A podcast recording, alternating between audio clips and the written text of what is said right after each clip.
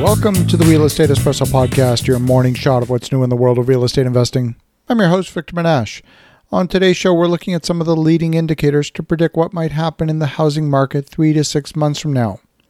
We're currently in the middle of a moratorium on both evictions and foreclosures. Let's talk about rentals first, and we'll talk about foreclosures on Tuesday's show. The moratorium on evictions doesn't mean that tenants don't need to pay rent anymore. It simply removes one of the remedies that landlords have in the case where tenants don't pay their rent.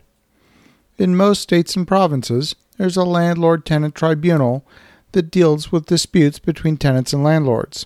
In Ontario, where I live, the Landlord-Tenant Board has a backlog of more than 80,000 cases. A tribunal is not handling eviction cases, except in severe cases where safety is threatened. But a little-known remedy within the tribunal system is to get the tribunal to render a judgment on arrears. The judgment simply states whether the tenant owes money to the landlord or not. The landlord still can't evict, but armed with the judgment, can take other collection actions.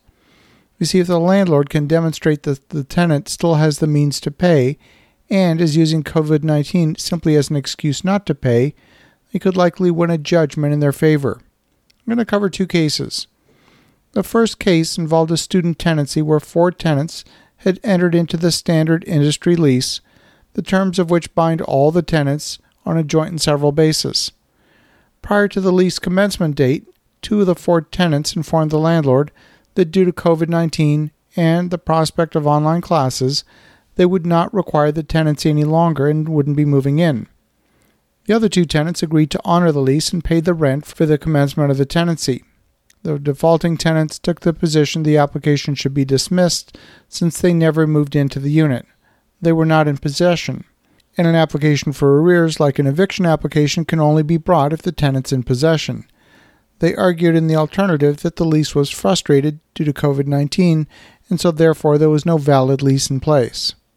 Well, the landlord filed an application in the name of all 4 tenants, and obtained judgment against all 4 tenants for the rent arrears owed.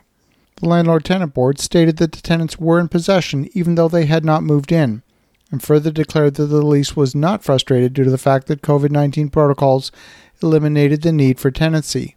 In the legal analysis of its decision, the Landlord-Tenant Board confirmed, first, that a lease begins on the commencement of the term, regardless whether the tenant actually moves in.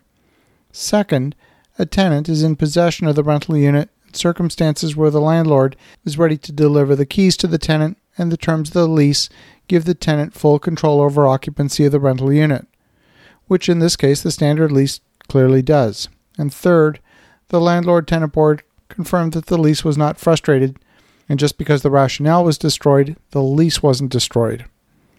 Now, in the second case, a tenant proposed to vacate a unit without the proper notice on the basis of his fear that the risk of COVID-19 in a multi-residential building was high and he wished to move his family into a lower-risk, lower-density environment.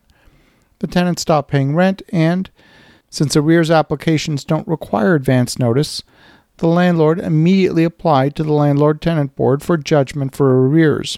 In its application, the Landlord-Tenant Board's only function is to determine whether there are rent arrears or not. And furthermore, in contrast to an eviction application, where the tenant board has a discretion to delay or deny eviction and force landlords into a repayment plan for arrears, in an arrears application there's no overriding discretion to refuse or delay a remedy. The only question that's being asked is whether rent is owing or not. In its analysis, the Landlord-Tenant Board stated, "With respect to the health risks arising out of COVID-19, I'm sympathetic to the fear this pandemic has placed on everyday living practices. However, once I've made a finding that the rent for May 2020 is owing, I don't have the jurisdiction to tell a landlord that he must forfeit the rent that is validly owing." Now, I'm not a lawyer, and the law varies widely from one jurisdiction to another. You definitely need to seek your own legal advice and examine the facts that are specific to your case. These two cases illustrate there might be other remedies apart from eviction. Don't just assume that a moratorium on evictions means that landlords are stripped of any tools to enforce a duly signed rental contract. As cases like these become more highly publicized, you may also start to see greater compliance. And the fact that Ontario has a pending eviction case affecting about 4.7% of all rental properties in the province, it's going to be many months, if not years, before these cases actually get heard before the tribunal.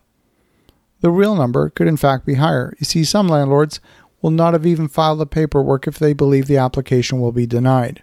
So as you think about that, go check out what your local rules are. Have an awesome rest of your day. Go make some great things happen. I'll talk to you again tomorrow.